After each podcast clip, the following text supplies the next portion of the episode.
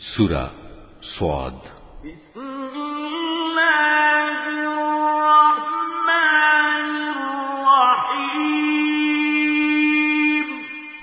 রহমান রহিম আল্লাহ তালার নামে।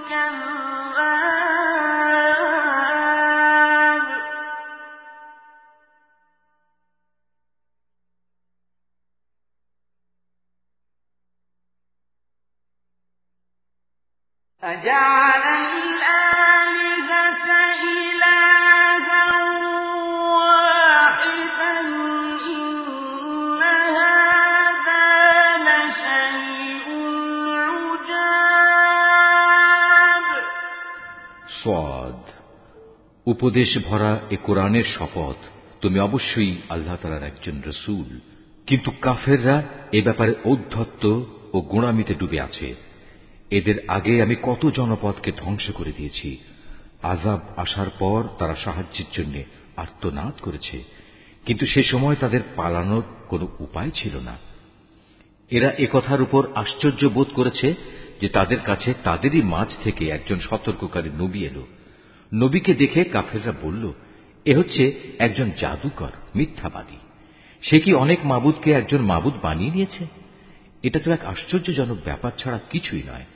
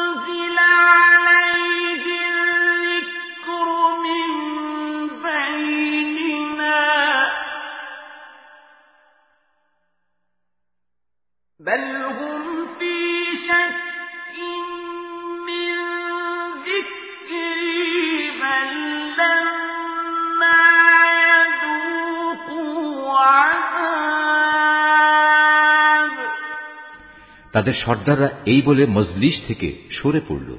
যাও, তোমরা তোমাদের দেবতাদের এবাদতের উপরই ধৈর্য ধারণ করো। নিশ্চয়ই এর দাওয়াতের মধ্যে কোন অভিসন্ধি লুকোনো রয়েছে। আমরা তো এসব কথা আগের বিধান খ্রিস্টবাদের মধ্যে শুনিও নি আসলে এ একটি মন গড়া উক্তি ছাড়া আর কিছুই নয়। আমাদের মধ্যে সেই কি একমাত্র ব্যক্তি যার উপর উপদেশসমূহ নাজিল হল? মূলত ওরা তো আমার নাজিল করা উপদেশ এ কোরআনের ব্যাপারেই সন্দিহান আসলে তারা তখনও আমার আজাবের স্বাদ আস্বাদনই করেনি। أم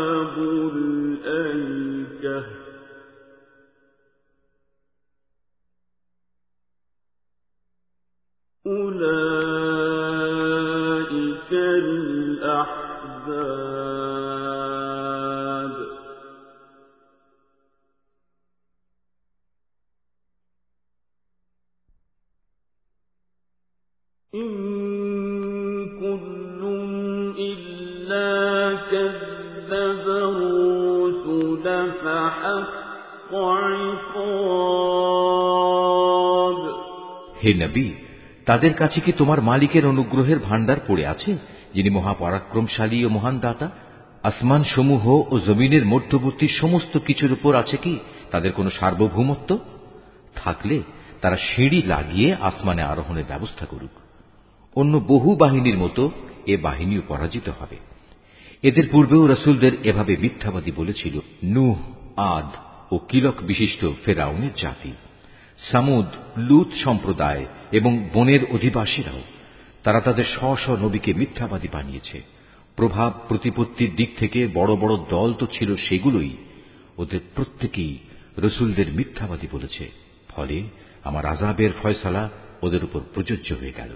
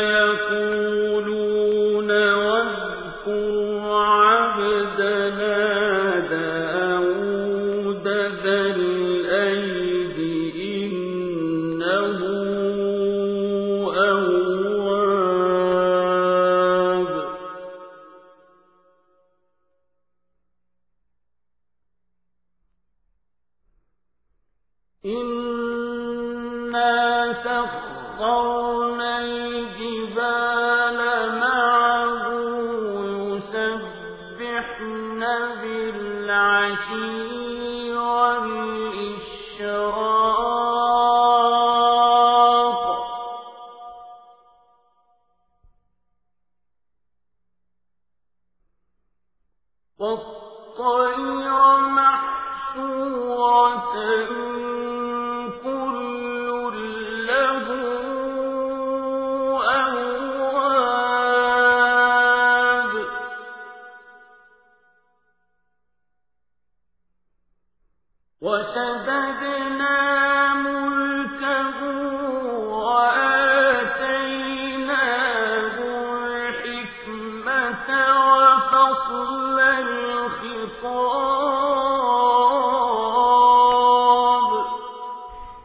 এরা অপেক্ষা করছে এক মহা গর্জনের আর তখন কারও কিন্তু কোনো অবকাশ থাকবে না।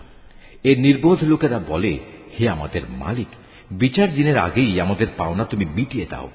হে নবী, এরা যেসব কথাবার্তা বলে, তুমি এর উপর ধৈর্য ধারণ করো এবং এজন্য আমার শক্তিমান বান্দা দাউদকে স্মরণ করো। সে ছিল আমার প্রতি নিবিষ্ট। আমি পর্বতমালাকে তার বশীভূত করে দিয়েছিলাম। তাই এগুলো সকাল সন্ধ্যায় তার সাথে সাথে আমার পবিত্রতা ও মহিমা ঘোষণা করত। অনুরূপ পাখি কুলকেও তার বশীভূত করে দিয়েছিলাম। তারা তার পাশে জড়ো হতো। এদের সকলেই জেকেরে তার অনুসারী ছিল। আমি তার সাম্রাজ্যকে সুদৃঢ় করেছিলাম এবং সে সাম্রাজ্য চালাবার জন্য তাকে প্রজ্ঞা ও সর্বোত্তম বাগ্মিতার শক্তি দান করেছিলাম।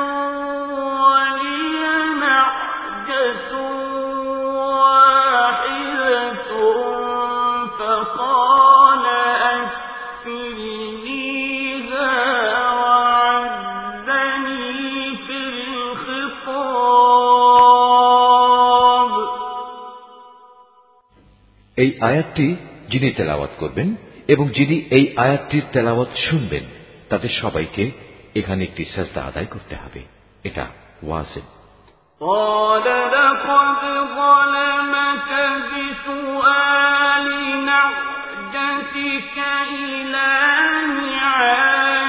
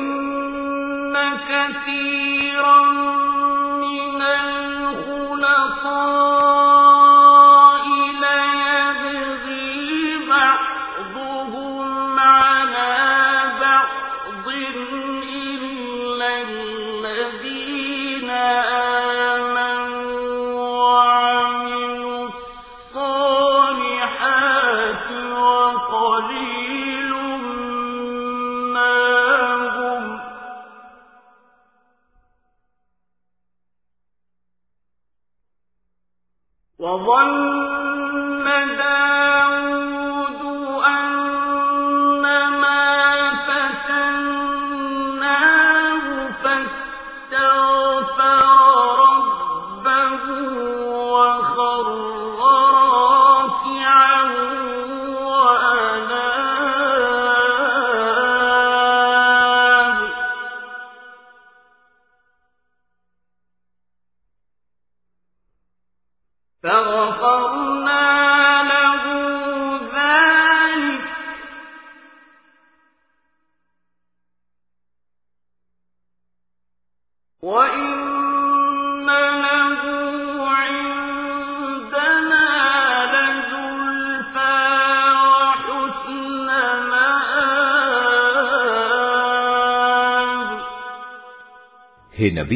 তোমার কাছে কি সেই বিবদমান লোকদের কাহিনী পৌঁছেছে, যখন ওরা উভয়ই প্রাচীর টোপকে তার ইবাদতখানায় প্রবেশ করল? যখন তারা দাউদের সামনে হাজির হল, তখন সে এদের কারণে একটু ভীত হয়ে পড়ল। ওরা বলল, হে আল্লাহর নবী, আপনি ভীত হবেন না। আমরা হচ্ছি বিবদমান দুটো দল। আমাদের একজন আরেকজনের উপর জুলুম করেছে, অতএব আপনি আমাদের মাঝে ন্যায় বিচার করে দিন। কোন রকম নাইন সাফি করবেন না। আমাদের সহজ সরল পথ দেখিয়ে দিন। আসলে এ হচ্ছে আমার ভাই। এর কাছে নিরানব্বইটি দুম্বা আছে আর আমার কাছে আছে মাত্র একটি। এ সত্ত্বেও সে বলে, আমাকে তোমার এ দুম্বাটিও দিয়ে দাও। সে কথায় কথায় আমার উপর বল প্রয়োগ করে। বিবাদের বিবরণ শুনে সে বলল, এ ব্যক্তি তোমার দুম্বাটি তার দুম্বাগুলোর সাথে যুক্ত করার দাবি করে তোমার উপর জুলুম করেছে। আসলে যৌথ বিষয় আশয়ের অংশীদাররা অনেকেই একে অন্যের উপর এভাবে জুলুম করে। জুলুম করে না কেবল সে সকল লোকেরা, যারা আল্লাহ তালার উপর ইমান আনে এবং নেক কাজ করে। যদিও এদের সংখ্যা নিতান্ত কম। দাউদ বুঝতে পারল, তাকে পরিশুদ্ধ করার জন্য এ কাহিনী দ্বারা এতক্ষণ ধরে আমি তাকে পরীক্ষা করছিলাম। মূল ঘটনা বুঝতে পেরে অতপর সে তার মালিকের কাছে ক্ষমা প্রার্থনা করল এবং সে পরাক্রমশালী আল্লাহ তালার সামনে সাজদায় লুটিয়ে পড়ল এবং সে আমার দিকে ফিরে এলো, অতপর আমি তাকে ক্ষমা করে দিলাম। অবশ্যই আমার কাছে তার জন্য উচ্চ মর্যাদা ও সুন্দরতম আবাসস্থল রয়েছে।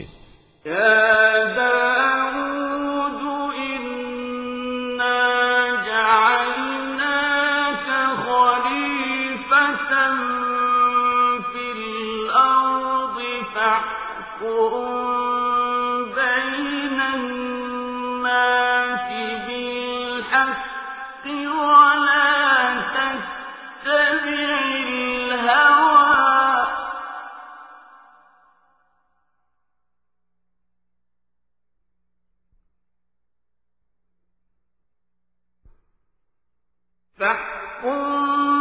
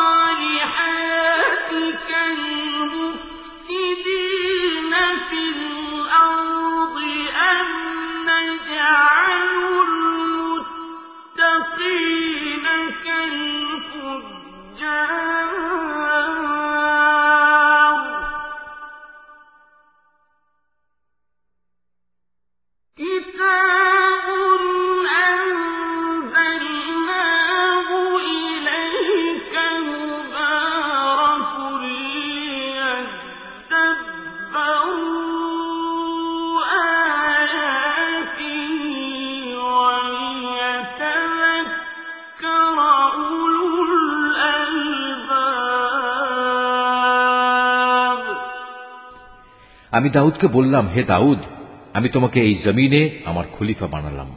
অতএব তুমি মানুষদের মাঝে ন্যায় বিচার করো এবং কখনো নিজের খেয়াল খুশির অনুসরণ করো না।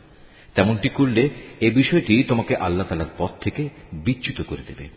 আর যারাই আল্লাহ তালার পথ থেকে বিচ্যুত হয়ে গোমরা হয়ে যায়, তাদের জন্য অবশ্যই জাহান নামের কঠিন শাস্তি রয়েছে। কেননা তারা মহাবিচারের এ দিনটি ভুলে গেছে। আমি আসমান, জমিন এবং এ উভয়ের মধ্যবর্তী স্থানে যা কিছু আছে, তার কোনো কিছুই অনর্থক সৃষ্টি করিনি। এটা তো সেসব মূর্খ লোকদের ধারণা যারা সৃষ্টিকর্তাকেই অস্বীকার করে। আর যারা এভাবে অস্বীকার করেছে, তাদের জন্য জাহার নামে দুর্ভোগ রয়েছে। যারা ইমান এনেছে এবং নেক কাজ করেছে, আমি কি তাদের সেসব লোকের মতো করে দেব, যারা জমিনে বিপর্যয়কারী সেজে বসে আছে? অথবা আমি কি পরহেজগার লোকদের গুণাগারদের মতো একই দলভুক্ত করব? আমি এ মোবারক গ্রন্থটি তোমার উপর নাজিল করেছি, যাতে করে মানুষ এর আয়াতসমূহের ব্যাপারে চিন্তা গবেষণা করতে এবং জ্ঞানবান লোকেরা তা থেকে উপদেশ গ্রহণ করতে পারে।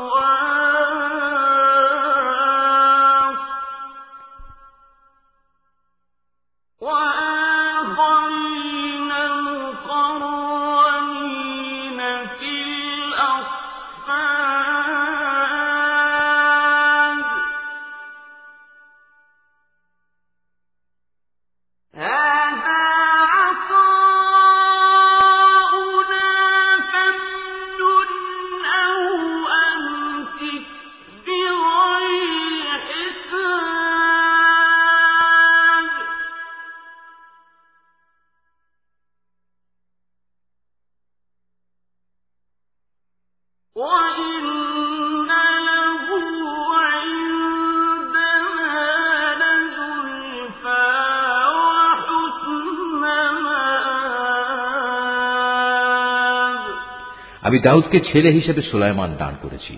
সে ছিল আমার উত্তম একজন বান্দা। সে অবশ্যই ছিল তার মালিকের প্রতি নিষ্ঠাবান। এক অপরাহ্নে যখন তার সামনে দ্রুতগামী ও উৎকৃষ্ট কয়েকটি ঘোড়া পেশ করা হল, তখন সে বলল, আমি তো আমার মালিকের স্মরণ ভুলে এদের প্রীতিতে মজে গিয়েছিলাম। এদিকে দেখতে দেখতে সূর্যও প্রায় ডুবে গেছে। নামাজের কথা চিন্তা না করে সে বলল, কোথায় সে ঘোড়া? সেগুলো আমার সামনে নিয়ে এসো। এগুলো আনা হলে সেগুলোর পা ও গলদের সমূহে স্নেহের হাত বুলিয়ে দিল এবং এদের ভালোবাসায় নামাজ ভুলে যাওয়ার জন্য দুঃখ প্রকাশ করল। আমি নানাভাবে সোলাইমানকে পরীক্ষা করেছি। একবার তার সিংহাসনের উপর একটি নিষ্প্রাণ দেহ আমি রেখে দিয়েছিলাম, যাতে করে সে আমার ক্ষমতা বুঝতে পারে। অতপর সে আরও বেশি আমার দিকে ফিরে এলো। সে আরও বলল, হে আমার মালিক, যদি আমি কোনো ভুল করি, তুমি আমাকে ক্ষমা করো। তুমি আমাকে এমন এক সাম্রাজ্য দান করো, যা আমার পরে আর কেউ কোনো দিন পাবে না। তুমি নিশ্চয়ই মহাদাতা। সে অনুযায়ী তখন আমি বাতাসকেও তার অধীন করে দিলাম। তা তার ইচ্ছা অনুযায়ী অবাধে তাকে নিয়ে সেখানেই নিয়ে যেত, যেখানেই সে যেতে চাইত। জিনদেরও তার অনুগত বানিয়ে দিলাম। যারা ছিল প্রাসাদ নির্মাণকারী ও সমুদ্রের ডুবুরি, শৃঙ্খলিত অন্যান্য আরও অনেককেও আমি তার অধীন করে দিয়েছিলাম। আমি বললাম এ সবই হচ্ছে আমার দান এ থেকে তুমি অন্যদের কিছু দাও কিংবা নিজের কাছে রাখো এর জন্য তোমাকে কোনো হিসাব দিতে হবে না অবশ্যই তার জন্য আমার কাছে রয়েছে উঁচু মর্যাদা ও সুন্দর নিবাস واذكر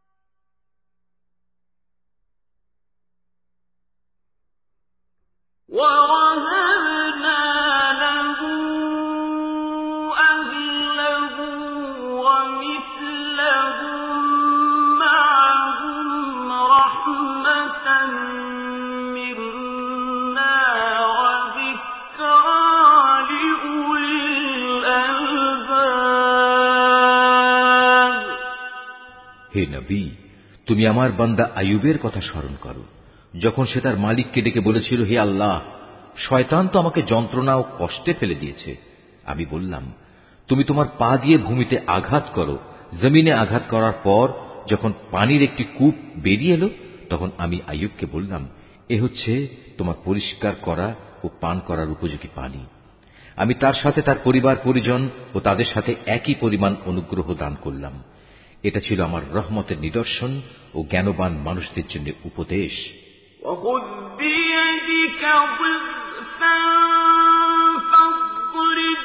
به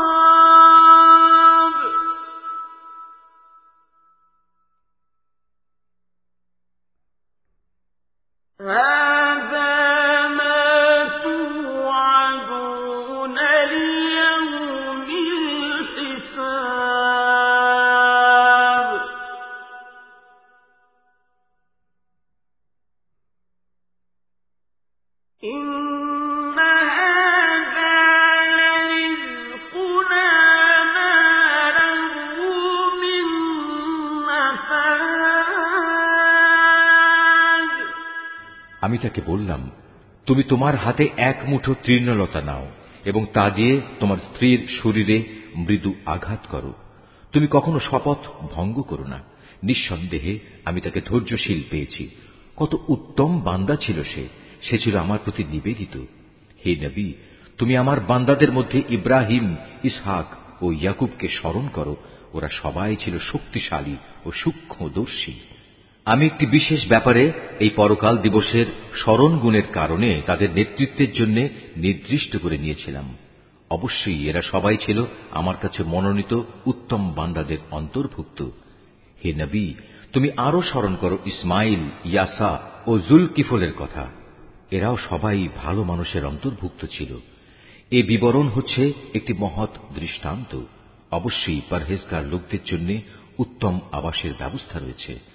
সে উত্তম আবাস হচ্ছে চিরস্থায়ী এক জান্নাত, যার দরজা হামেশাই তাদের জন্য উন্মুক্ত থাকবে। সেখানে তারা আসীন হবে হেলান দিয়ে, সেখানে তারা পর্যাপ্ত পরিমাণ ফলমূল ও পানীয় সরবরাহের আদেশ দেবে। তাদের পাশে আরও থাকবে আনত নয়না সমবয়স্কা তরুণীরা। হে ইমানদাররা, এ হচ্ছে সেসব নিয়ামত যা তোমাদের বিচার দিনে দান করার প্রতিশ্রুতি দেয়া হচ্ছে। এ হচ্ছে আমার দেয়া রেজেক যা কখনো নিঃশেষ হবে না।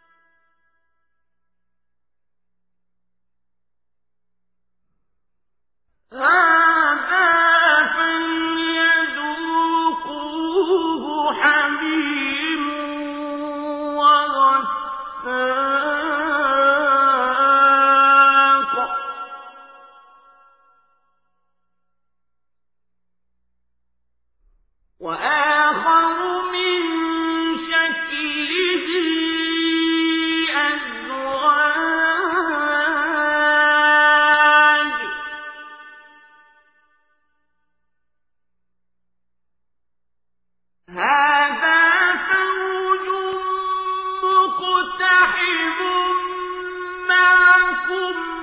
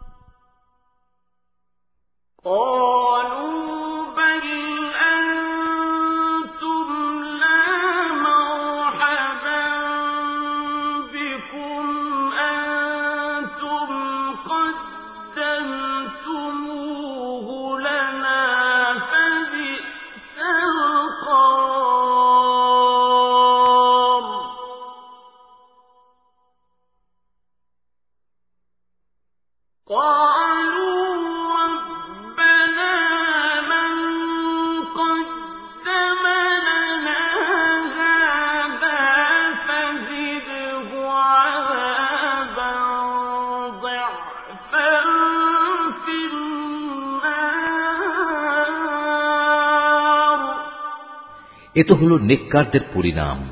অপরদিকে, বিদ্রোহী পাপীদের জন্য থাকবে নিকৃষ্টতম ঠিকানা, জাহান্নাম, যেখানে তারা গিয়ে প্রবেশ করবে। কত নিকৃষ্ট নিবাস এটি। এ হচ্ছে তাদের পরিণাম। অতএব, এবার তারা জাহান নামের ফুটন্ত পানি ও পুঁজ আস্বাদন করুক। তাদের জন্য রয়েছে এ ধরনের আরও বিভৎস শাস্তি। যখন দলপতিরা অনুসারীদের জাহান নামের দিকে আসতে দেখবে, তখন বলবে, এ হচ্ছে আরেকটি বাহিনী যারা তোমাদের সাথে জাহান নামে প্রবেশ করার জন্য তেড়ে আসছে। আল্লাহ তালার অভিসম্পাদ তাদের ওপর তাদের জন্য কোন রকম অভিনন্দনের ব্যবস্থা এখানে নেই। এরা জাহান নামে গিয়ে পতিত হবে। তারা দলপতিদের বলবে, বরং তোমাদের উপরও আল্লাহর পক্ষ থেকে অনুরূপ অভিসম্পাদ আজ এখানে তোমাদের জন্যই তো কোনো অভিনন্দন নেই। তোমরাই তো আমাদের এ মহা বিপদের সম্মুখীন করেছ। কত নিকৃষ্ট তাদের এই আবাসস্থল। যারা এদের অনুসরণ করেছে, তারা বলবে হে আমাদের মালিক, যে ব্যক্তি আজ আমাদের এ দুর্গতির সম্মুখীন করেছে জাহান নামে তুমি তার শাস্তি দ্বিগুণ বাড়িয়ে দাও।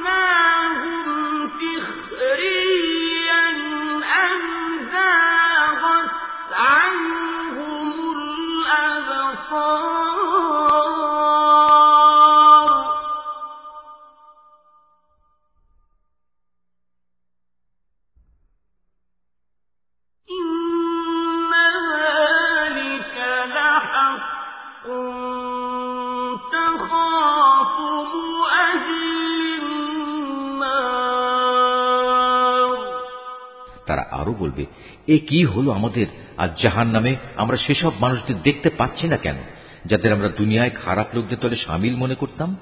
তবে কি আমরা তাদের অহেতুকি ঠাট্টা বিদ্রুপের পাত্র মনে করতাম? না আমাদের দৃষ্টিশক্তি তাদের কিছুই দেখতে পাচ্ছে না। জাহান্নামীদের নিজেদের মাঝে এ বাক বিতণ্ডা সেদিন হবে অবশ্যম্ভাবী।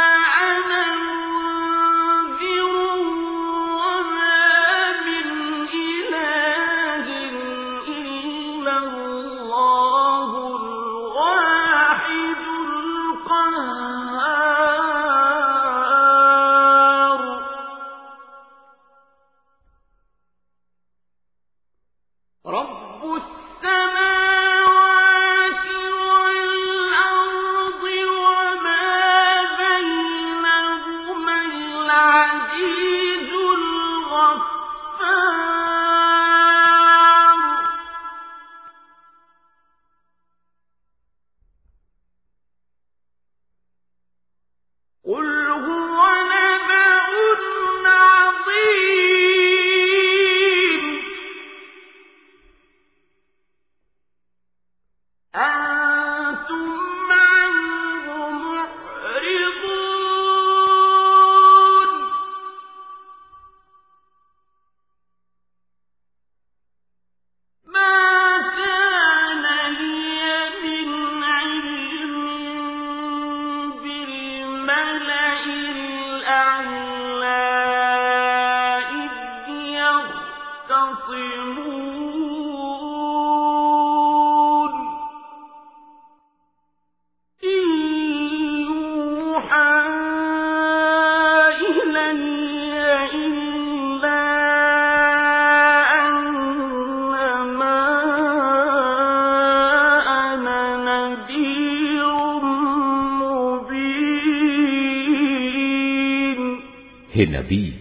এদের বলো, আমি তো জাহান নামের একজন সতর্ককারী মাত্র।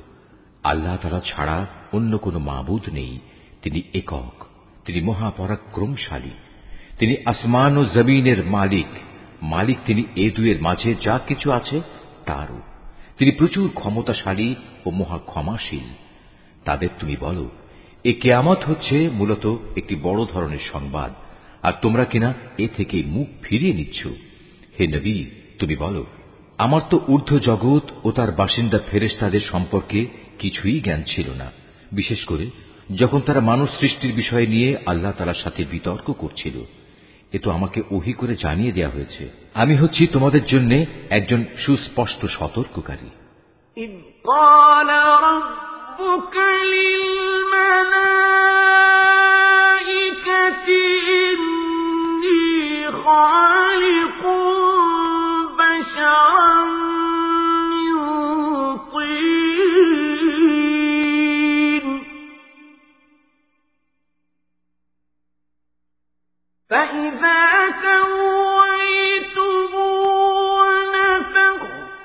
فيه من روحي فقعوا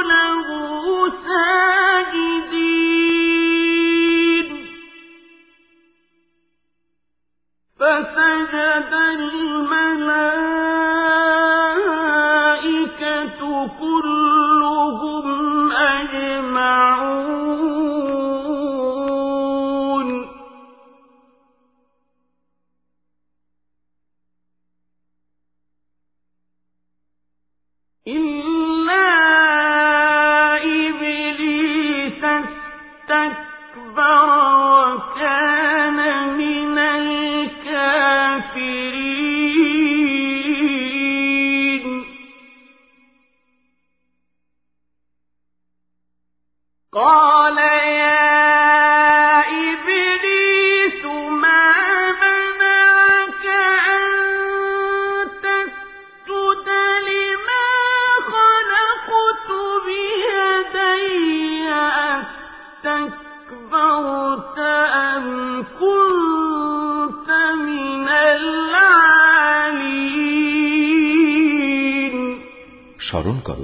যখন তোমার মালিক ফেরেশতাদের বলেছিলেন, আমি মাটি থেকে মানুষ বানাতে যাচ্ছি, যখন আমি তাকে বানিয়ে সম্পূর্ণ সুঠাম করে নেব এবং ওতে আমার কাছ থেকে জীবনের সঞ্চার করব, তখন তোমরা তার প্রতি সেজদা বানাতে হবে।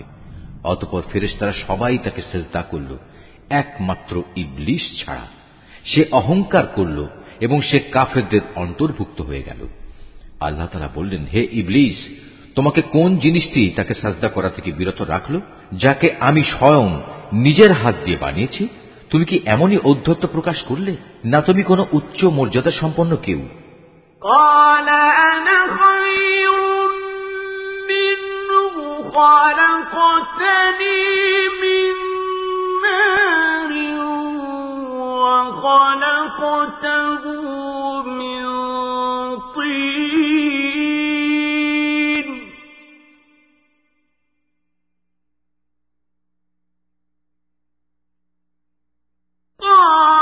فاخرج منها فإنك رجيم.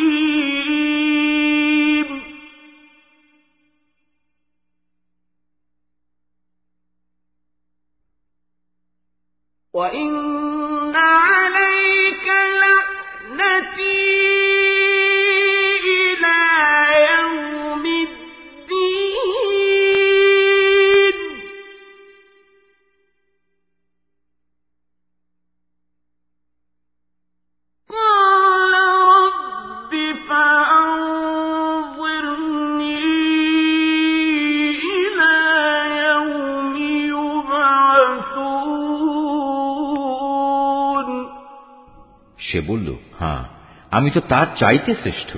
তুমি আমাকে আগুন থেকে বানিয়েছ আর তাকে বানিয়েছ মাটি থেকে। তখন আল্লাহ তালা বললেন, তুমি এখান থেকে এখনই বেরিয়ে যাও। কেননা তুমি হচ্ছ অভিশপ্ত। তোমার উপর আমার অভিশাপ থাকবে বিচারের দিন পর্যন্ত। সে বলল হ্যাঁ আমি বেরিয়ে যাচ্ছি। তবে হে আমার মালিক, তুমি আমাকে সেদিন পর্যন্ত অবকাশ দাও, যেদিন সব মানুষদের দ্বিতীয়বার জীবিত করে তোলা হবে।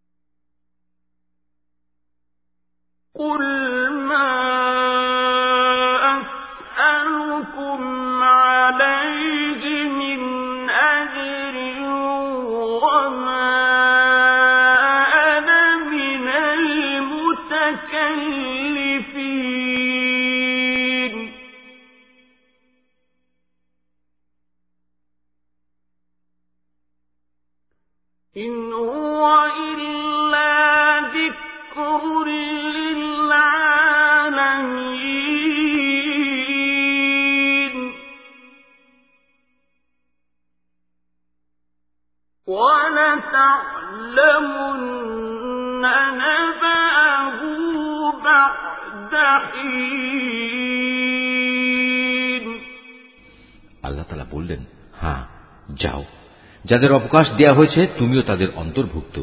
অবধারিত সময়টি আসার সেই নির্দিষ্ট দিন পর্যন্ত তুমি থাকবে। সে বলল হ্যাঁ তোমার ক্ষমতার কসম করে আমি বলছি, আমি তাদের সবাইকেই বিপথগামী করে ছাড়ব। তবে তাদের মধ্যে যারা তোমার একনিষ্ঠ বান্দা, তাদের ছাড়া। আল্লাহ তালা বললেন, এ হচ্ছে চূড়ান্ত সত্য, আর আমি এ সত্য কথাটাই বলছি। তোমার ও তোমার অনুসারীদের সবাইকে দিয়ে আমি জাহান নাম পূর্ণ করবই। হে নবী, তুমি বলো, আমি এ কাজের জন্য তোমাদের কাছে কোনো পারিশ্রমিক দাবি করছি না। না যারা লৌকিকতা করে, আমি তাদের দলের লোক। এ কোরআন হচ্ছে সৃষ্টিকুলের মানুষদের জন্য একটি উপদেশ মাত্র। কিছুকাল পর কেয়ামত সংঘটিত হলে তোমরা অবশ্যই তার সত্যতা সম্পর্কে জানতে পারবে।